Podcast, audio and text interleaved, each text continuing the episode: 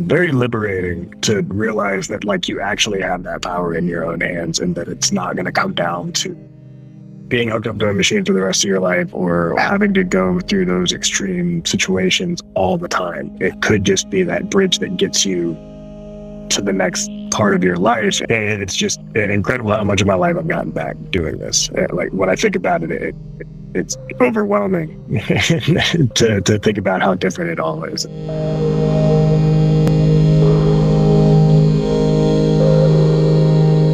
Hello and welcome to You're Great with your host, Unique Hammond. I am a holistic nutrition practitioner, a health coach, a life coach, and author of the book Your Taste Buds Are Assholes. I created this space for those seeking inspiration and tools for your healing path. One of the things I learned on my journey is that healing my body took healing my relationship with my body, my relationship to food, my emotional and spiritual body as well. And it's a journey I take every day, to be honest. I wake up and I show up every day for my body and my wellness and my commitment to my wellness. And it doesn't feel like a burden, it feels like a gift. Every day I get to wake up in a body that isn't full of inflammation and isn't struggling and isn't in pain. I just say thank you. And one of my practices is to wake up and watch the morning sun. And I've been doing this for the last, well, probably 12 years now. I used to wake up because I never went to sleep when I was sick. For the three years that I was looking for my natural remission, I was awake 22 hours a day. So I was watching the sun, and the sun would come up. And at, in those days, it was my emblem of hope. It was, I made it through a night, and I have another day to create my remission. And these days, when I watch the sunrise, it is my gratitude practice for having created the health that I wanted against the odds. It's pretty amazing. Healing the body is not necessarily the easiest thing we'll ever do in our lifetime, but a worthwhile one. I'm excited to share Ryan's story with you today. Ryan had a pretty massive Crohn's flare in 2018 and would begin his journey of getting diagnosed and getting on medication. And it definitely was a bumpy ride, as he will describe and as you will hear. Melissa, his wonderful girlfriend, discovered my story on To Be Magnetic, which I had done with my wonderful client and friend, Lacy Phillips, on my own healing journey with Crohn's disease and encouraged Ryan to check it out. Ryan like most of us, had his vices sugar, caffeine, and food was a way to connect with others. So the idea of going on a healing protocol when he was already on a biologic understandably didn't seem like the most exciting thing. But he started my course in September 2020, and we began working together soon after. The changes that he began to see really surprised him and excited him. And soon after, he went all in on the healing protocol. I'm excited to share his story. I hope his story inspires your own. Thank you for listening. Thank you so much for joining me today. And, you know, it's not, people say you need to do more lives. And I'm like, not everybody wants to go on a live with me and share their very personal health story. So thank you. I guess, why don't you just go ahead and and tell your story of Crohn's. I know that there's a history of Crohn's there in your family, autoimmune, mm. if I'm not mistaken.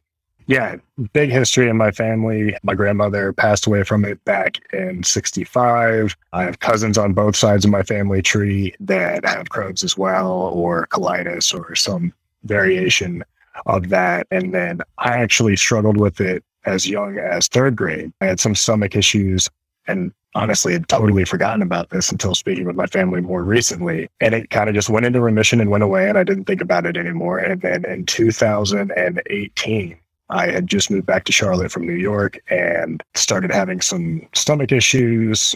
Started with passing blood and just immediately was like, okay, this isn't normal. Went to a doctor, got diagnosed. They put me through everything super fast, getting me on a protocol of steroids, trying antibiotics, trying probiotics, trying all sorts of different trial and error things and eventually had to go on Remicade, which if people aren't familiar with that, it is a infusion that you get hooked up to for me, it's once every four weeks. A lot of people every six weeks, every eight weeks, but it's an immune suppressant, which it is designed to suppress your immune system because usually a lot of Crohn's issues is because of overactive immune system.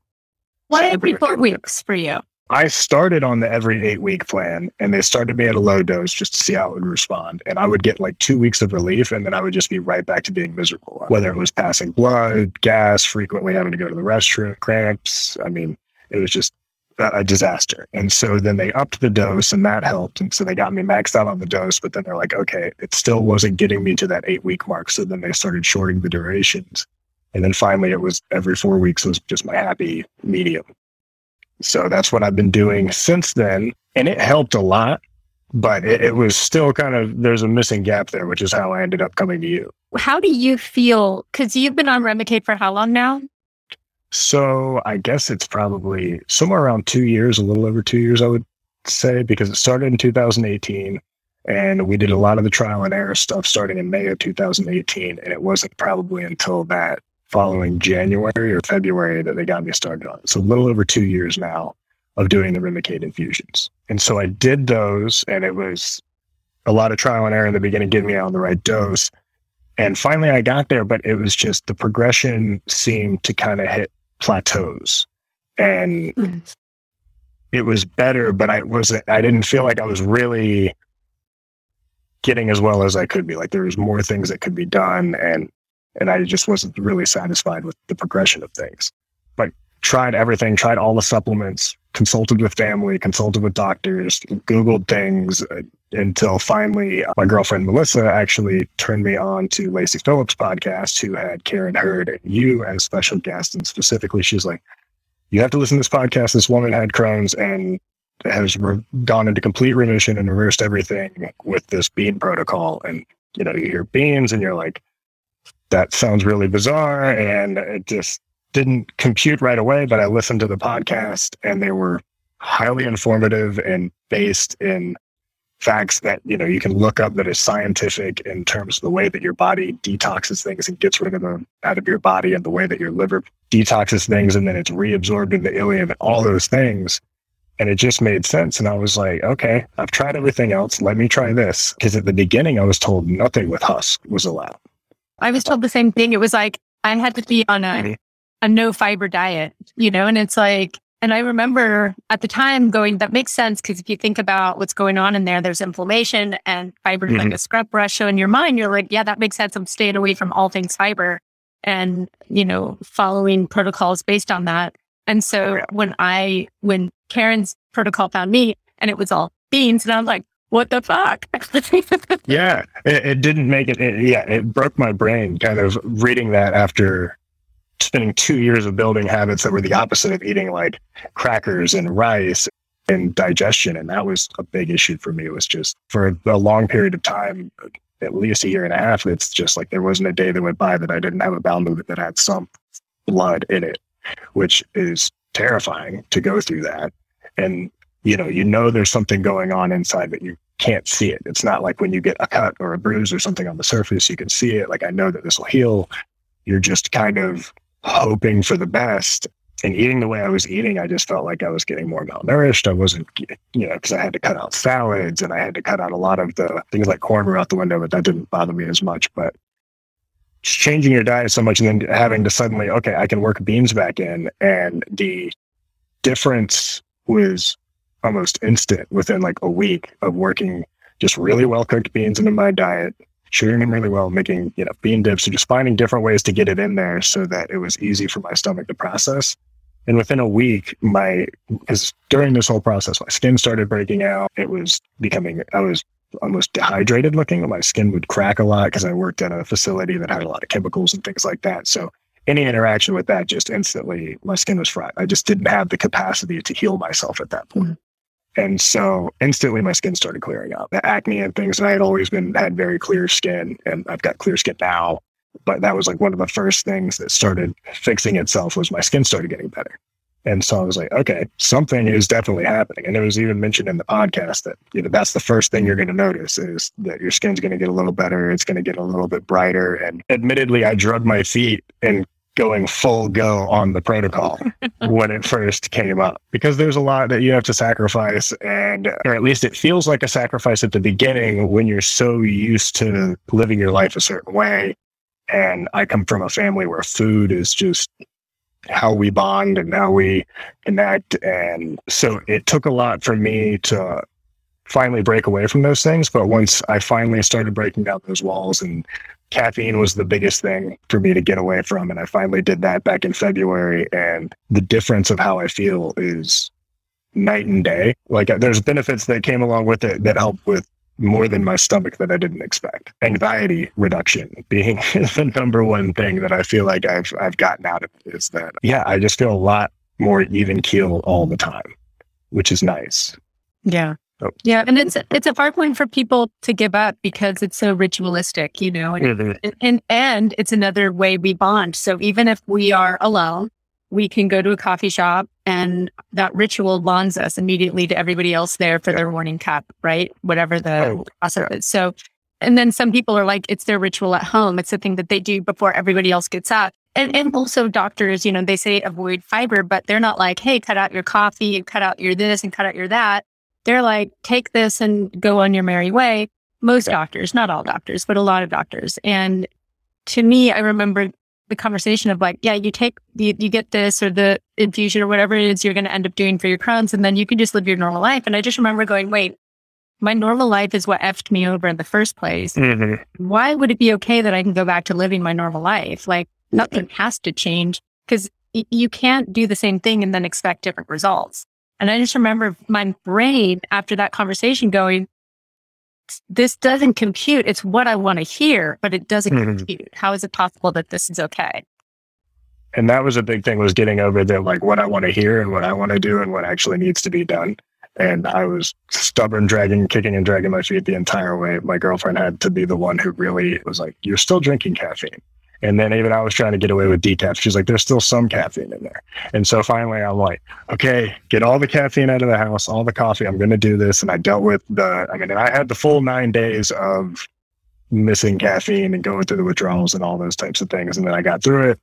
And then every week after that has just been a steady, like just even better jumps than I was making before. It's just once you kind of talk yourself out of those biases that you build up that, you know, oh no, I'm different. I can do this. It's fine. You actually can start making that real progress. And so uh, it took me a while to get there. And now I'm as honed in and focused on this as I've ever been. And even finding more ways to kind of like stick to that grind and stick to that schedule and being comfortable with, you know, not conforming to those social cues and those social pressures when they come up of good example is uh, actually my niece's birthday weekend. So there's all sorts of cakes and cupcakes and cookies and candies and everything going around. And so it's like, it was a good test to get to say no because I have a huge sweet tooth and I've always had a huge sweet tooth. And so um, that's one that I'm getting over. Not an uncommon thing for people with autoimmune, honestly, and just chronic illness in general. Usually, the one thing we all share is being absolute sugar addicts. And I was no different. You know, I joked that my first book's title was going to be Snickers for breakfast because I loved sugar that much. And to realize that it was feeding my inflammation at, round, mm. you know, basically like fire in California and a Santa Ana wind. And yeah. I think there's such a disconnect between it because we love it so much. It hits all of those pleasure points, you know, in our body and our brain. And yeah. And so I remember just being like, okay, I have to come to terms with the fact that this food that I love so much does not love me back and mm-hmm. it's going to interfere with the longevity of my wellness. And how am I going to navigate that? And also, you know, stop looking for excuses because if my daughter had a birthday, I'd be like, oh, I'm going to taste her birthday cake. And that's acceptable. Nobody's going to take that away from me. Or if I go on vacation or something and I really had to shift of like, no matter where I go, my health is going to follow me. There is no such thing as a vacation for my health. And if I want to stay in remission, which is my greatest goal in life is to never have another Crohn's flare. And I feel like that's within my control.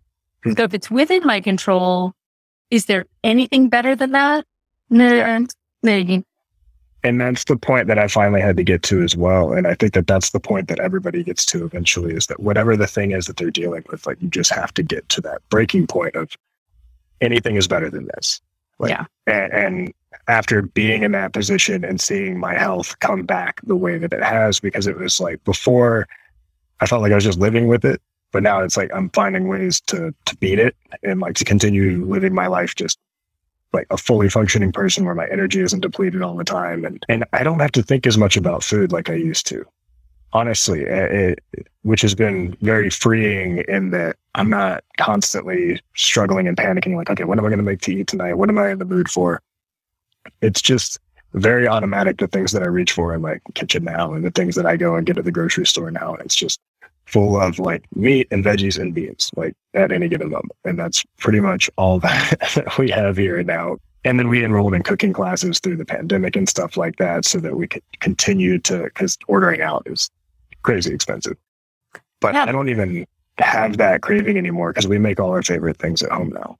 That's been a big transition. But I, yeah, I just getting over that hump and coming from where I was to where I am now. And it's weird to think about that it's been like a year of being on the bean protocol and then really a solid three or four months of like really committing to it and not just eating beans, but really getting rid of those other things that facilitate feeling bad. And I'm I'm the same like you. Like for me, I want to get into remission and because I'm I feel like I am so close to there, but until I consult with my doctors and they're like, okay, you're like this is what we would consider remission. But I mean, it's like, I feel so much better than where I was a year ago. And then I just want to get to the point to where it's like, okay, now we can start walking back the Remicade and hopefully get to that point because that's the scary thing that they pitch you when you they start you on these medications. It's like you're gonna have to do this for the rest of your life. And now I feel like that might not necessarily be the case. Like I might be able to manage my life on my own without having to come to this place anymore. And so that's the goal for me now. That, and that's an amazing goal. And I love that, you know, to me, what I say to people who, who come to me with that, I'm like, this, this is your journey. And the best part about eating for health and doing what you're doing is that you're giving your body as much ammo as possible to kind of like beat back the inflammation and put your body in a strong place so that should you guys decide to, you know, push it back and push it back, you can see how your body's responding to that, you know, Mhm. and it's such an important conversation. And especially when you have a doctor that is open to that conversation.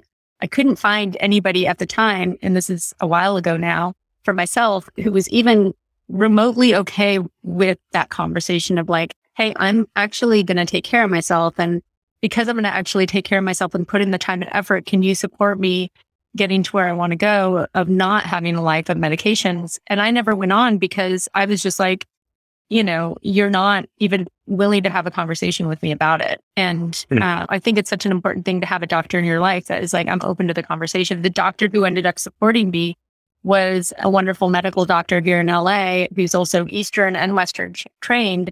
And he was like unique and, you know, not an easy thing to do when you're looking at your client, your, your patient who's sitting there who's 90 pounds and hair and teeth or gums are bleeding and everything is obviously not going in a good direction. And Yeah. I'm sitting there going, I'm going to do this naturally. And he's like, Yeah. yeah. I believe you. And I was like, what? He's like, Yeah, I it's- believe you, you know? And I was like, oh shit. Cause I don't even know if I believe me, but I, this is something that I need to figure out for myself. And he was like, the power of belief is so important. And if this is, you know, I'll keep an eye on you to make sure you're okay. So you don't kill yourself. yeah. You. Yeah, and it's refreshing to hear that from somebody, especially in the medical community, because and and I'm a big supporter of modern medicine. I like I do believe that like there's so many miracle cures and things that have been created even just in the past year. But it's one of those things that a lot of times it's not the thing that's going to cure you. It's going to get you to kind of live with whatever the thing is that you have, and that's kind of how I felt like I was going through my experience but I was so panicked when I first started experiencing everything because when you start seeing blood show up, like the the worst thing I thought was like, is this like some type of stomach cancer or something that could be happening? And then it ends up being Crohn's, and so you're kind of like, okay, well that's that's not a death sentence anymore compared to like when my grandmother went through it, and compared to, I mean, my aunt hasn't, she's had to do the surgeries. I was like, I really don't want to have to go through all the things that I know they went through. And so, I mean, I was really aggressive in the early going in terms of pursuing things. And I called my cousin, and she was the one who told me, Well, I've done Remicade and it's like changed my life. Like by getting on that. And so uh, they were like, well, you might have a good chance of and you know of it working because the genes are similar and the body might respond similar and so i got on that but it's just it's one of those things that i'm like i'm not trying to do this forever either right? i mean it's like this got me to where i could live my life again and it was manageable and i wasn't going to the bathroom 10 times in an hour or you know dealing with all those different issues that came along with it because like i said I mean, you're malnourished because you can't eat the things that you want to eat or that you think you should be eating you're just trying to get the most easily digestible thing. And then the sugar thing was also, I feel so bad. I just want to feel, I want to have a little something good in my life. And so that's what sugar kind of was, is I'm going to have these sweet treats that are just real easy to digest. There's no nuts, there's no seeds. And like not realizing you're fueling all that bad bacteria, you're fueling all that stuff that's causing the inflammation and making things worse for yourself. And it's like, and once you don't have sugar, you're no longer craving sugar but it's like once you have that first bite, it's like, okay, now I'm just chasing this this feeling. Oh. The dragon. Yeah. yeah. yeah exactly. Yeah. That's what I was gonna say. It was yeah, exactly. And so and that was like the that with the caffeine were the two things that I finally had to really commit to. And now that I have, and I, I'm, you know, in that three month range of like really feeling the differences of everything. I was thinking about it the other day. I'm like, I'm way less anxious Mm. And even Melissa was she's like, you were so much more relaxed right now than mm. I've seen you in probably years. Mm. And so it's a great thing like, uh, to, especially given everything that's been going on. It's like, it's nice to be in a place where like my headspace is a little bit calmer. You guys also went through COVID, right? You guys, yeah. first of all, you guys are an amazing couple because you're supporting each other, eating for health, and thank you. You know, bringing you the beans was probably a big deal on her part because it's like, oh yeah, here's this crazy bean thing that I'm going to tell you mm. about for Crohn's disease, and guess what? It's the very thing that nobody wants you to eat, which is fiber, right? Oh yeah, like I said, when I first heard about it and thought about it, I'm like, this doesn't make any sense. But then as soon as I started listening to the podcast, it was it, it totally clicked. And she's been amazing through the entire experience because she put a lot of things on her plate in terms of going and finding alternative methods of treating things, whether it was supplements, whether it was podcasts, whether it was finding you and and luckily bringing you into my life because it's like I don't know where I would be today if it hadn't been for getting on that protocol because when COVID first broke out, I was still in a very like traumatized place because I was still sick. And you're hearing about, oh, well, if you're immune compromised, you need to be especially worried. So I was a wreck of anxiety and nerves of just, you know, okay, what's going to happen here? Like, I don't know what's going on. Italy was shutting down. Like, everything was just terrifying at that point in time. I ended up leaving the job that I was at, and then we went into a quarantine with family and spent time trying to get myself in a good, in a better headspace. And as more information came out, and then the further along I got with the protocol, the more I saw my health increase, and the more I was like, okay, I think I'm going to be okay with this. And it finally got all the way to April. We're living on our own and Melissa comes down with COVID and she just thought it was like allergies for the first like couple days. And she goes, you know what? I'm going to go get a COVID test just in case, just to be safe. I don't think this is anything. And then she gets the test back and then she ends up getting a, a bit more sick at that stage. And then since the smell went, she was like, yeah, I definitely have COVID. And then I came down a couple days later and it was, I mean, it was a gut check because I mean, we were certainly scared when we got the t- positive test back. And we're like, okay, well, we just need to lock down. We're going to be okay. And I mean, it was tough. It was, you know, I was definitely sick. I tell us everything, I'm like, certainly don't recommend the COVID experience. Like, but it wasn't as bad as of an experience as I think it could have been had I not been eating for my health and having my body regularly kind of cleaning itself out now because I mean I feel like that's just what the bean protocol does. It helps facilitate all that stuff out that needs to be getting purged. And I was four days out from a Remicade infusion, which is when your immune system is most compromised. Mm-hmm. So there were some nerves there when we got the test back, and I was like, okay, this is happening now. But I mean, we got through it. It was fine. We just kept eating. We rested. We drank a lot of water. We took vitamin D supplements. We tried to get the dog out in the sunshine when we could and just, you know, stayed to ourselves and we got through it. And I mean, I had other experiences with bugs that I had get like bugs and viruses that I had come in contact with that like definitely took me out for a harsher count with dealing with the Remicade. And but I wasn't on the bean protocol at that time. Mm. And I really do think that where I am now, if, if it had happened a year ago, I don't know if I would have been able to hold up as well. And so, did you end up getting the infusion that, or did they recommend that you get it even though you were having COVID? Yeah, I went for my next one and I told them right when I got in, I was like, just so you guys know, I did have COVID like two weeks ago. I'm like, oh, wow, well, how are you doing? And they, I mean, they were totally fine as long as I just wasn't actively having COVID. Okay. Yeah, you should be good now. So now looking back, because it was so scary at the beginning of it, it's like, like, like okay, we got through it. I mean, it, it hurt. It was like the flu. I mean, it, your body hurt. You were feverish. The fatigue was very real. That was like the craziest thing was just you'd think you had energy, you get up five minutes later, like, no, I don't. I'm gonna go lay back down. Did, did, did, you have any lung stuff? Because some people, some of my, mm-hmm. my clients have got through it really well at it, but some of them are like, oh yeah, you feel that kind of like something sitting on. Like, yeah, yeah, those those first two days, I really noticed the lungs were more like heavy, which is what my first inclination because we didn't have our test back yet. But I was thinking, this might be COVID as soon as I kind of felt that breathing aspect of it. But that was really for only two days. The weird thing was that it seemed like a different symptom kind of took over each day. Mm. It did throw off my digestion, which I don't, mm. it seems like if whatever thing you kind of are dealing with, it kind of really gets in there and makes it worse. Yep. So my digestion did get thrown off for like several days, like in terms of like times and consistencies and things like that. It was just like, okay, I was having a great month and now this is kind of weird. But got through that. And then once we got over it, we kind of just went back to doing more simple uh, diet for like a week. And then it kind of just balanced everything back out. Are you able to eat fats? Like, is your digestion oh, yeah. feel like you're perfect? Fats are great. I use a lot of olive oil, a lot of avocado oil, and a lot of peanut butter. And so and a lot of and you so. you're blending everything now like beans and fats and everything or do you still get some beans away from fat i still do some beans away from fats but then i have other dishes that i have them mixed together I, um, perfect i'm pretty wide open with it i just make sure that i'm having beans consistently throughout the day and we got a nice new powdered psyllium husk that is uh, been much better for both of our digestions in terms of helping assist with things when we're just not in the mood to have another bowl of beans Perfect. Because sometimes you just want to have a quick drink before bed and you don't want to go to sleep with anything heavy on your stomach. So, but the psyllium fiber's been great too. But yeah, we just try to find ways to get it beans almost with every meal for me.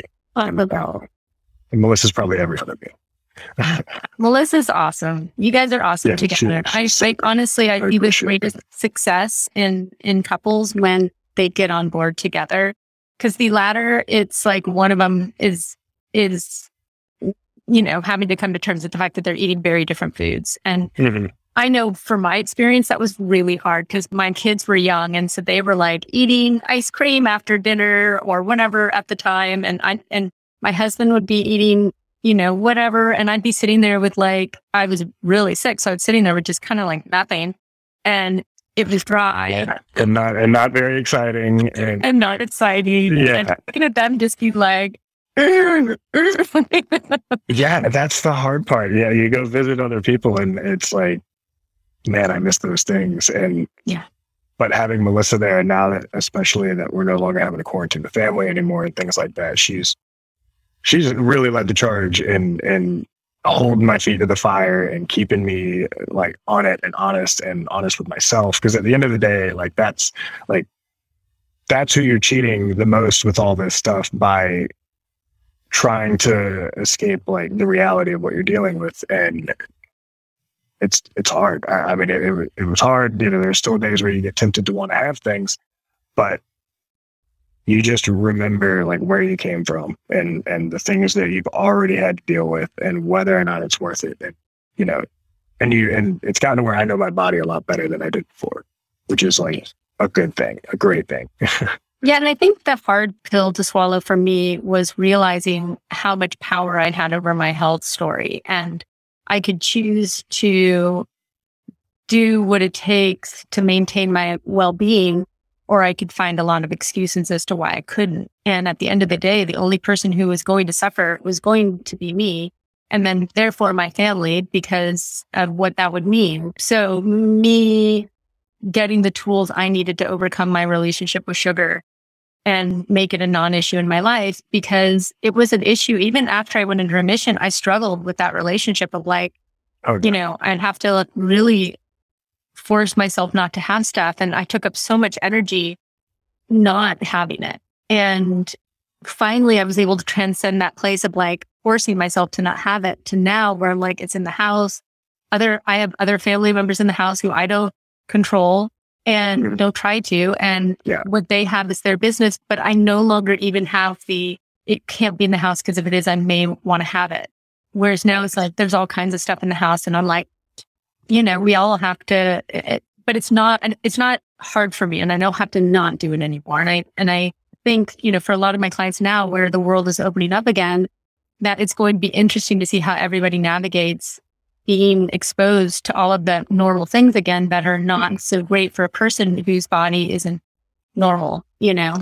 Yeah, because that's the thing is, you know, what my concept of normal was has now changed for me of what that gets to be and what that is going to be. And it changes the way that you even look at, at food and the way that you uh, have that relationship. And it's like, and I'm still going through that process of it changing, but I know it's changing because something that used to be instinctual is now something that I have like conflict over, where it's like something that there's a voice in my head, like reminding me, okay, no, that like, you should probably walk that back. you don't need to have whatever it is that you think you need to have right now. Like you're you're gonna regret that. You're gonna end up noticing a change, and you do. Like I, you can you get to where you can notice those changes in your body and and your digestion and your your whole the words kind of escaping me right now, but your whole cycle that you go Yeah. Your nervous system, Mhm. your digestion. And I think that was the thing. It was like I had to, I tried to bully myself into not being sugar free and that didn't work. And when I was sick, Yeah. that's that's not being helped. So it was easy to cut it all out. But then when I was healthy again, that's actually when the work began because Mhm. when I was healthy, I could almost lie to myself that it's fine. It, it's fine. And, you know, I even talk about this in my next book that I'm finishing now, finally finishing, is that, you know, I went through a year of trying to have this idea of balance that you see in the world. I just would like have a little bit of dark chocolate and I'd have a latte and, you know, Mhm. and, and it was all very measured and it was all very like, okay, this isn't a, a ritual for me, but I'm going to have it here and there and I'm just going to create this and Mhm. after that year of exploration, I just noticed that nothing was as good as it was. Mhm. And so then I had to have a more honest conversation with myself of like, okay, if nothing is as good as it was, is that really the type of that I want to walk? You know, Mhm. that I could bring on a flare because I'm not really truly taking care of myself. And do I, is that, is this whole conversation even worth it? And I slowly, with a lot of compassion to myself, just began to slowly like sweep the things out of my life that I, I started calling foods that didn't love me back. And it was like, okay, these foods don't love me back. I love them. This is like a Yeah. one-sided love affair. You know, like, yeah, this is this is an abusive relationship. Yeah. yeah. yeah. I, I, I have several foods that are like that to this day. That, and you know, it- it is that coming to grips with. All right, it's okay though that that's gone because I am actually getting a benefit out of this, and I've actually noticed the benefit, seen the benefit, and that's the hardest part because it takes time, and like that progression isn't linear. Like there's going to be drop offs and days where it's like I'm doing everything right. Why did like why am I feeling bad today? And it's just Mhm. you know your process and your system and your your cells are repairing themselves and that takes time and Yeah. everybody is going to heal at, at, at a different pace and so and also the amount of stress that you're pumping, right? So we, it's funny because I think we, in, in every chronic illness ever listed, stress is in it. And I think we're so mm-hmm. used to seeing it that we almost feel like it's a generic excuse, right? Yeah. Like, oh, stress makes everything worse and it's involved in every single chronic condition in the human body. And yet, if you guys are anything like me, you're like, ah, stress. And it's life. And then when you actually start to look at the continuous loop that happens from mind to nervous system to gut and, and kind of how all of those things work together, and you realize there's this constant feedback loop going on. And so if you're constantly processing stress and adrenaline and epinephrine and norepinephrine, and you're dumping that into your gut, and you're like, well, I'm eating really well. So why am I not feeling as great?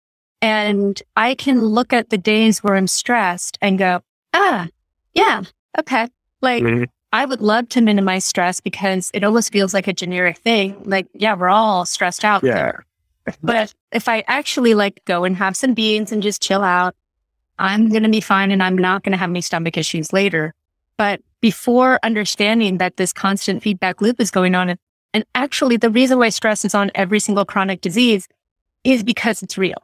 It's a real, real time effect on the human body. And it's not a generic excuse or reason. It's, it's legitimate that, you know, in today's world, we're constantly running from a tiger at some low grade cowboy junkie way. You know, we Mhm, have yeah. low grade adrenaline dripping all the time. I, I jokingly call it cowboy adrenaline because when I was actually in a life or death situation, I, it was profoundly different than that low grade anxiety that I felt all the time, you know, of Yeah. like just like it was actually profound. It was such an enlightening experience to see the difference between being in a life threatening situation and just being mm-hmm. anxious and stressed out all the time. Right. And Yeah. things that you're choosing to worry about in, in a lot of cases. Yeah, yeah. And that's that's me too, believe me. But the, the, I, yeah, it's the monster upstairs for me. Yeah. So I'm constantly quieting the beast and just being like calm in my body, calm in my mind, Mhm. chilling the fuck out. And that's why Yeah. stimulants had to go. Yeah. Well, yeah, and that's and we discussed this on one of our calls, but it's like, and we're constantly being stimulated. Like we all work on screens, and we're all constantly texting and emailing and connected to one another, like at all times. Nobody is off work anymore. I didn't realize how taxed out I was, and that's why I had that caffeine crutch there. Was because you know it would give you that one to two hour kind of like pick me up and burst, and then you know you'd peak, and then you'd crash, and then so you'd time for another one, and and I mean, of course, everybody at work was doing espresso shots because they had, you know, a guy who made great espresso there. So naturally, that's what you're going to do. But, you know, it was at a certain point, you have to pay that price back because I was just constantly feeling drained no matter what I was doing.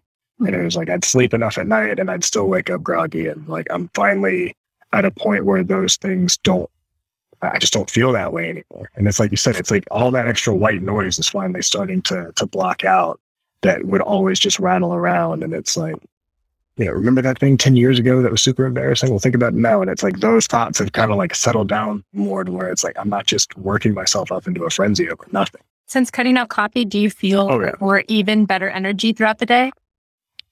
For sure.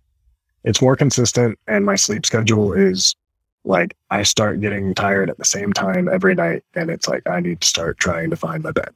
Sometimes on the weekends, I'll try and push through and stay up a little later and watch the end of the movie or whatever, and then I'll, I'll sleep an extra 30 minutes if the dog lets it happen. But it's one of those things that, yeah, I have a very just regular sleep cycle where it's like, okay, I'm tired, ready to go to bed.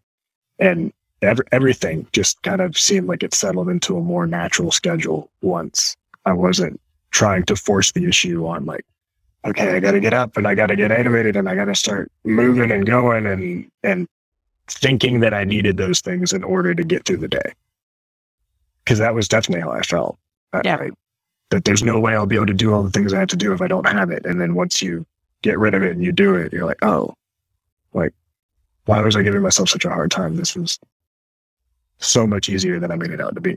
People bite me tooth and nail as if they're an addict. Yeah, I was 100% addicted personality because I, I, I know how I was with trying to get out of caffeine and, and because I had quit before, I had quit before for like a month and a half and then I fell back into it just because of those social cues. I mean, that was the biggest thing was that I just wouldn't allow myself to say no, even though I needed to. Yeah. And then finally I just got to that point now it's like, yeah, I, I don't need it anymore.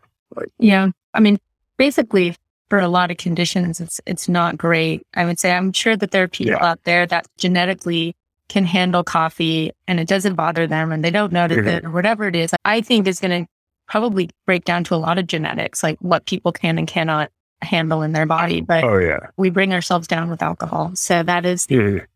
That is the over the counter prescription that most Americans are are on. Yeah, and, and that was one that, and that that was that was one that was easier for me to kick because I could see the direct correlation to how I felt to alcohol more than anything else, especially at the beginning of everything that was going on. So I was like, okay, this is clearly not going to work with this lifestyle anymore. And I've known some people who have been able to get through it and everything like that. And I was like, yeah, the way my body interacts with it, I just was not in a place where I could do it. And I tried at the beginning because it was just like I wanted to have something that gave me a break or an outlet or whatever, but it was just like it, it, was it was a disaster every time. And so it was it finally had the point where yeah, going to friends' weddings and stuff like that, just kind of had to pass the drink to my girlfriend, and she was fine with that. So. But, but I mean, I, I was a bartender for a number of years in New York and worked in the hospitality industry. So it was like alcohol was a aspect of my life that I respected and enjoyed, and it was like a great part of like many friendships that I had living in New York and things like that. And so uh, when that happened, there was a reluctance to get rid of it. And then I finally, when I booted it out of my my routine and realized how much better I felt, then it was like, okay, well. And then I finally started applying that same logic to caffeine and sugar and everything else, and finally got to where it's like, okay, now we have balance, like, and that's what you're trying to get to. Yeah, and that's the and that's the gift. And I think that mindset is not an easy place to get to. And I am really upfront and honest with people like a couple times a month I'll probably have an alcoholic beverage. It's just not it's not my coping mechanism, you know. Mm-hmm. Like I have coping mechanisms for a stressful day. I meditate. For me, that helps reset for me.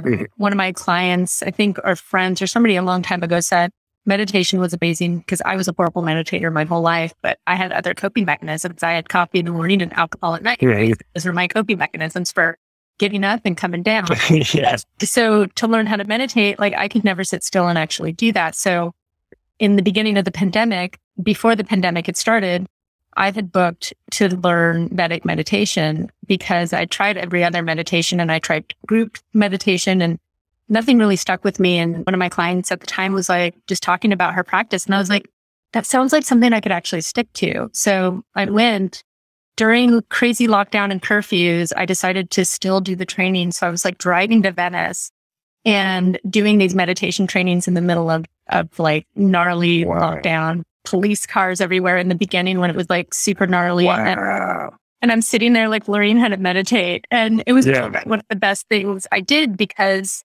the first meeting of the day is with myself and the last meeting of the day is with myself. And That's awesome. there's bookends to my day. Just suddenly it was the salve that I needed. Like I was in a great mm-hmm. place and I wasn't eating sugar and I wasn't on caffeine, but I still didn't feel the level of calm that I would have liked to have. And mm. it just kind of like put me in that place. So for me, if I have an alcoholic beverage, it's nor here nor there.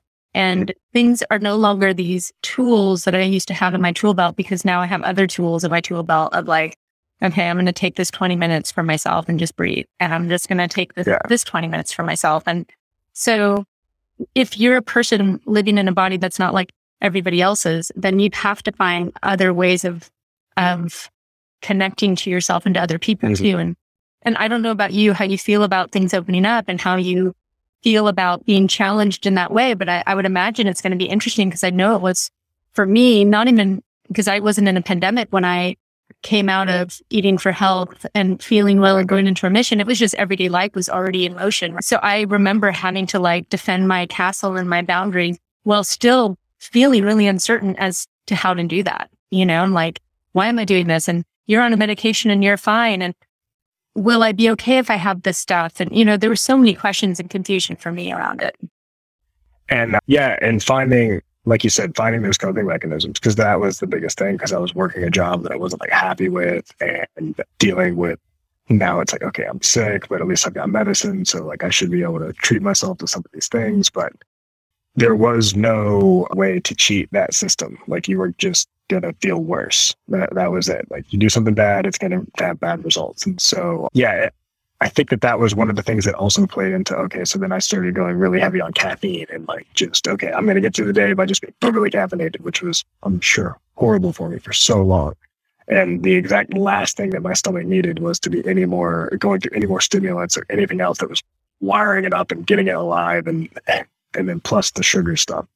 But now it's one of those things where it's like I kind of find peace just zoning out and either listening to like my podcast and walking the dog and or just going to the gym and getting in a workout that's just like I go into a zone by myself and just kind of hit that rhythm. And it's, yeah, it's very meditative. And that's kind of like where I get that time alone to unplug and to just get through whatever those thoughts are that are in my head. And then, you know, when I leave, I feel way better because it's like, hey, I worked through those thoughts. Like I dealt with them, I addressed them with whatever needed to be addressed, and then I moved past them. And it's just taking care of my body. But I also had to start listening to my body more because it's like me with Crohn's couldn't do the things that I was doing when I was like 22 and not having Crohn's. And so it was like not overtraining and over pushing myself and, and having respect for myself in a different way other than just constantly pushing myself into some new direction. It's like taking a step back. I remember I was saying something to you. It's like like I used to get emails at work and it would just be instant anxiety. Like, oh, what does this person need? And now it's like, oh no, I can take a second, read the email, gather my thoughts, like figure out what they're really asking and not be so immediately reactive to everything. Triggered. Yeah. Yeah, yeah, exactly. Uh, that's uh, the perfect way to describe it because it was just, yeah, it was like somebody's firing a gun behind me. Okay, we got to get back to work now. So, and, and meditation is one of the things that I feel like I get my best meditation done when I'm doing something that allows me to like focus in on anything else other than trying to meditate. Mm-hmm. For sure. And I think that's a, that's a wonderful thing to know about yourself. You know, like for me, hiking is a meditation. I love walking and listening to a podcast. I have mm-hmm. Ones that that's the only time I get to listen to them because nobody in the house is interested in science. So I'll be going for a walk, listening to my science people. you know, so I I feel that, and I always feel better when I come back. Yeah, and it's nice. Like I find myself having to rewind podcasts a lot because they'll say something that gets me off on a thought, and then I'm off on my own world thinking about whatever that trigger was that got me thinking. And I'm like, oh man, I missed the past five minutes of conversation here, and they're talking about something else that's good. But I love those moments. Like eh, that. It's where I have a lot of my best kind of aha moments of like probably one of the situations where I started thinking about caffeine more and more and more and more, and finally was like, this has to go.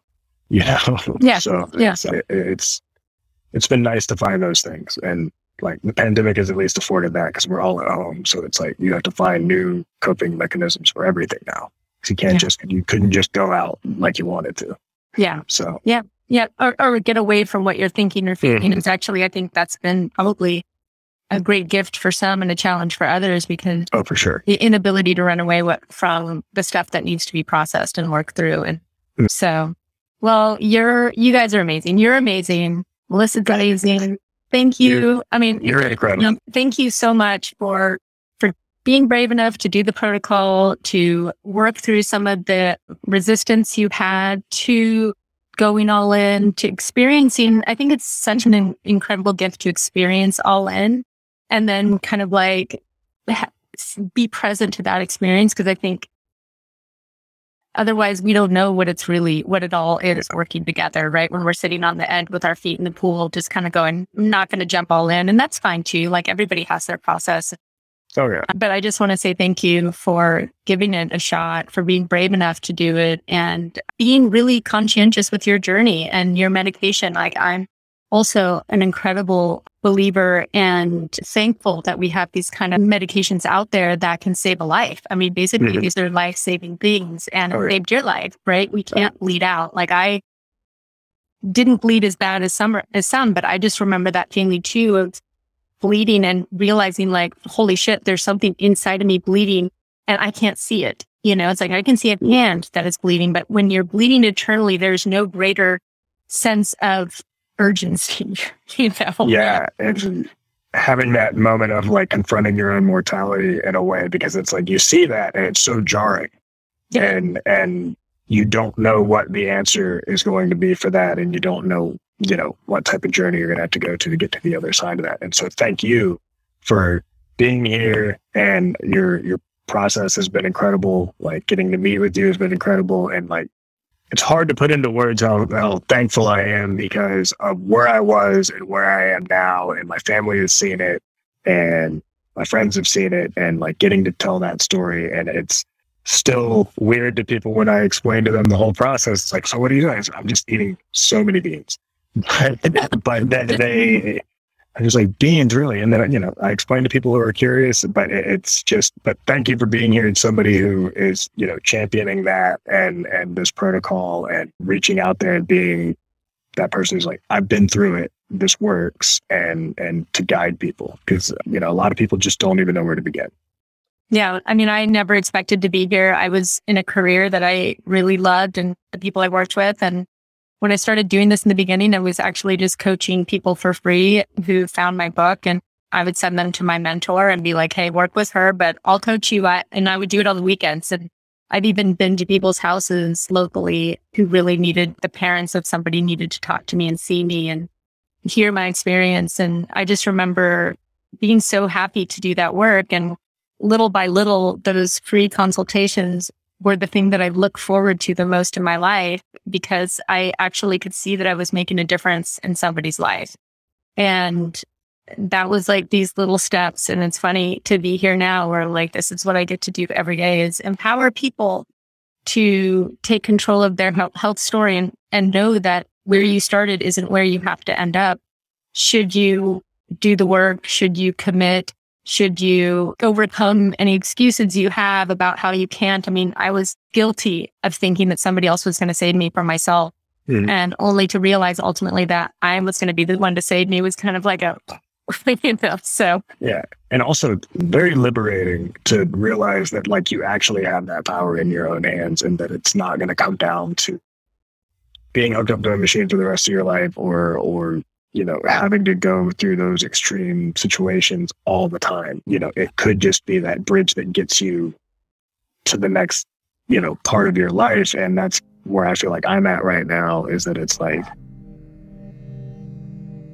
and it's just incredible how much of my life I've gotten back doing this. Like when I think about it, it it's overwhelming to, to think about how different it all is. And so, so yeah, that just thank you. And thank you. And Melissa, thank you for finding the podcast and sharing it. And thank you for being brave enough to share your story. I'm always touched when I ask and they, and the other person says yes. So thank you. Well, I'm happy to help if anybody else is out there going through what I went through. My story helps motivate them to do it. Then it's more than worth it to come and share my experience. So thank cool. you for, for having me. You're an angel. Thank you so much. Have a wonderful Sunday. Thank you. You do the same. Bye. Bye. Bye.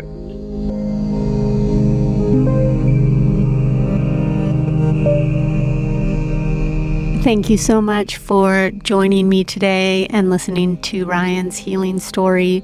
I have a lot of clients who come to me with the desire to get off medication, and then I have a lot of clients who come to me just wanting to feel better and fill in the gap where the medication is not getting the job done, where gut issues are still present. And I welcome all, anyone who is interested in supporting their incredible human body in healing and feeling better, come and find me. I offer one on one coaching.